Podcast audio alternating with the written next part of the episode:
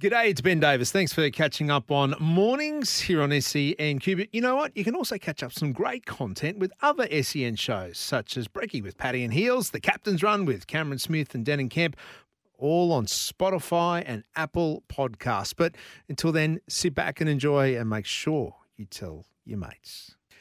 Matty Hayden, a very good morning to you. What part of India do we find you in? Hyderabad, the home of biryanis. Oh, very early morning, but it's good morning. Thank you for taking the call, Haydos. It's always good to talk to you, mate. I've been arguing this morning, and I'm hoping you're not, but I'm prepared for you to shoot me down. That I think Australian selectors actually have got it right with the team that we've got at the World Cup at the moment, even though we only have one frontline spinner who is in questionable form at the moment. It comes down to our all-rounders. How do you see the team that we have selected for Australia in the World Cup?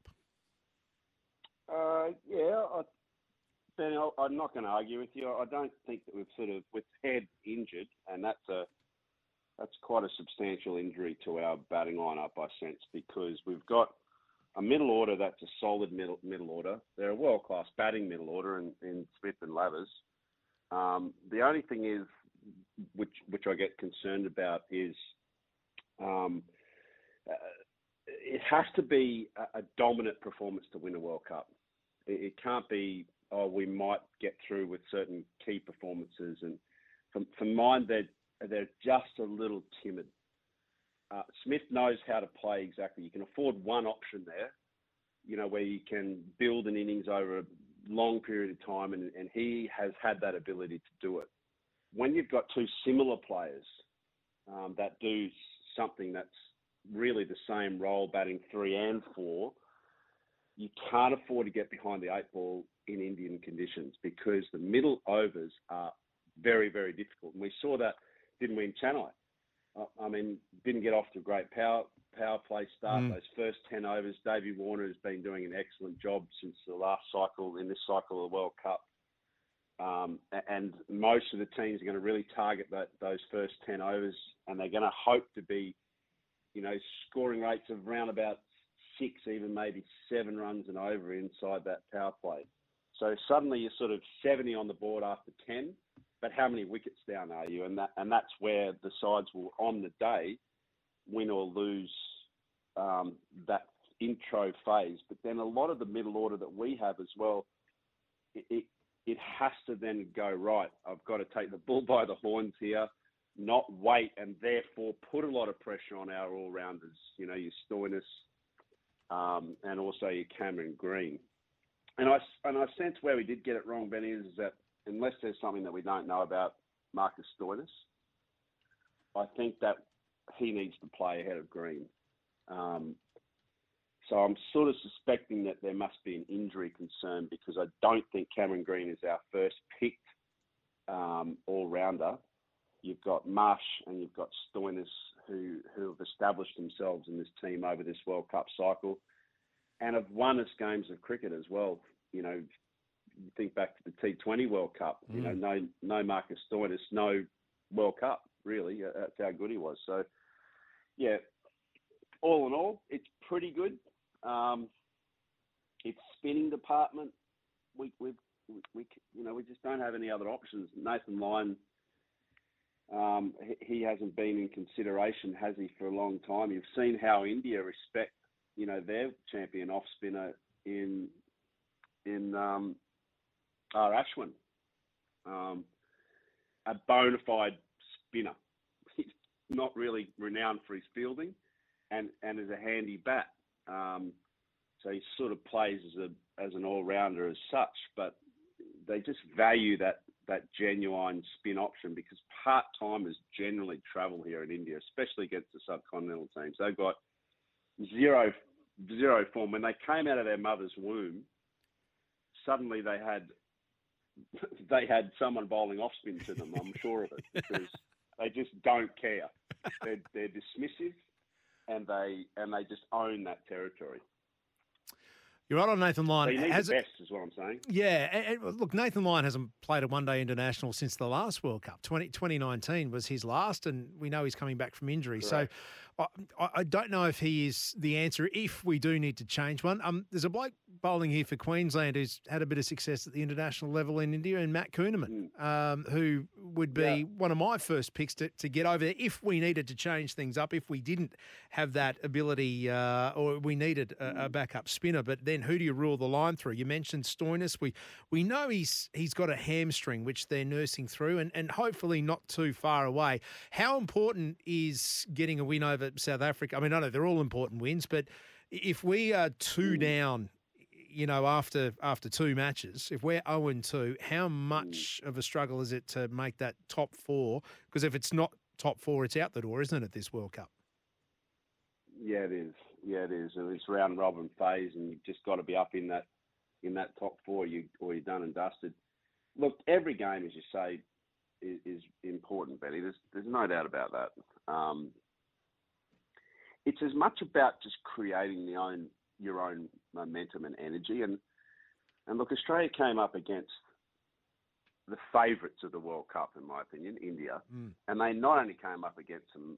They came up against them in the house of pain here in India, and that's Chennai. It can't be there, and potentially Lucknow. We don't know how Lucknow is going to play. During the IPL, it was just awful.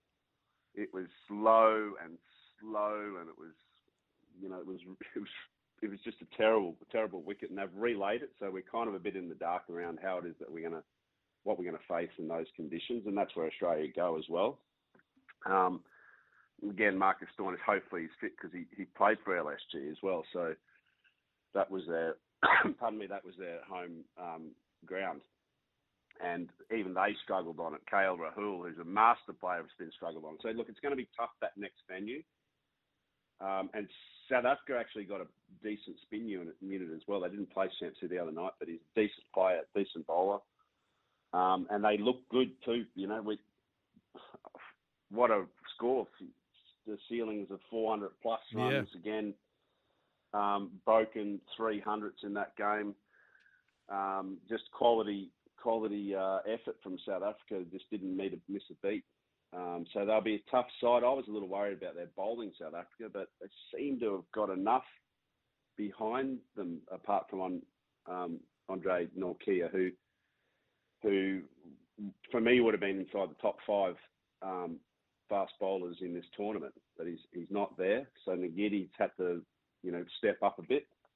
So it'll be a tough opposition. They love the early stages of the tournament.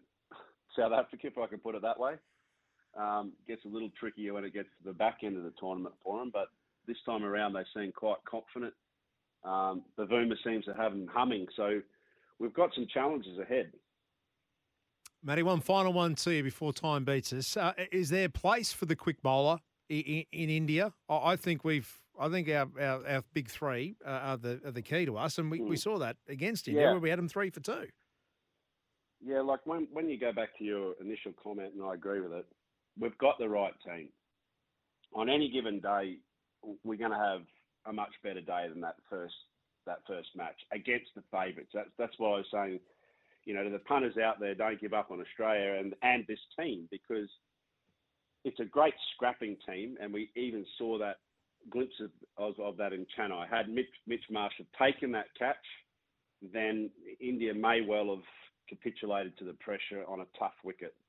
Who knows? That didn't happen, but Australia will regroup and they will put on better performances, and don't be surprised if that doesn't happen against SA, even though it might be a tough track. So plenty of good things. Maxwell in the warm-up games was excellent. He's got to have a big World Cup and stabilise the middle order.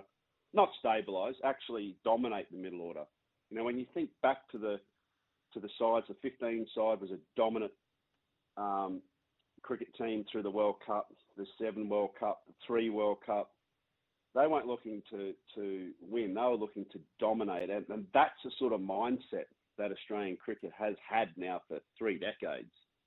It hasn't been intimidated by the superpower of India. It knows these conditions really well because it plays a lot of its cricket. The boys play a lot of their cricket here in these conditions. It's not like all of a sudden this World Cup would have snuck up on them. No way. They know the challenges of travel, the challenges of various injury and lifestyle changes, wicket conditions, crowd conditions. I mean, they're actually relishing it. Gone are the days where, you know, your Flemo used to come over here with a peg on his nose and eat chips from a bag. And just, the boys relish the conditions now, you know, so they're well accustomed to it. Matty, thank you for the insight and expertise. We will talk to you throughout the tournament. Matt Hayden, live from India.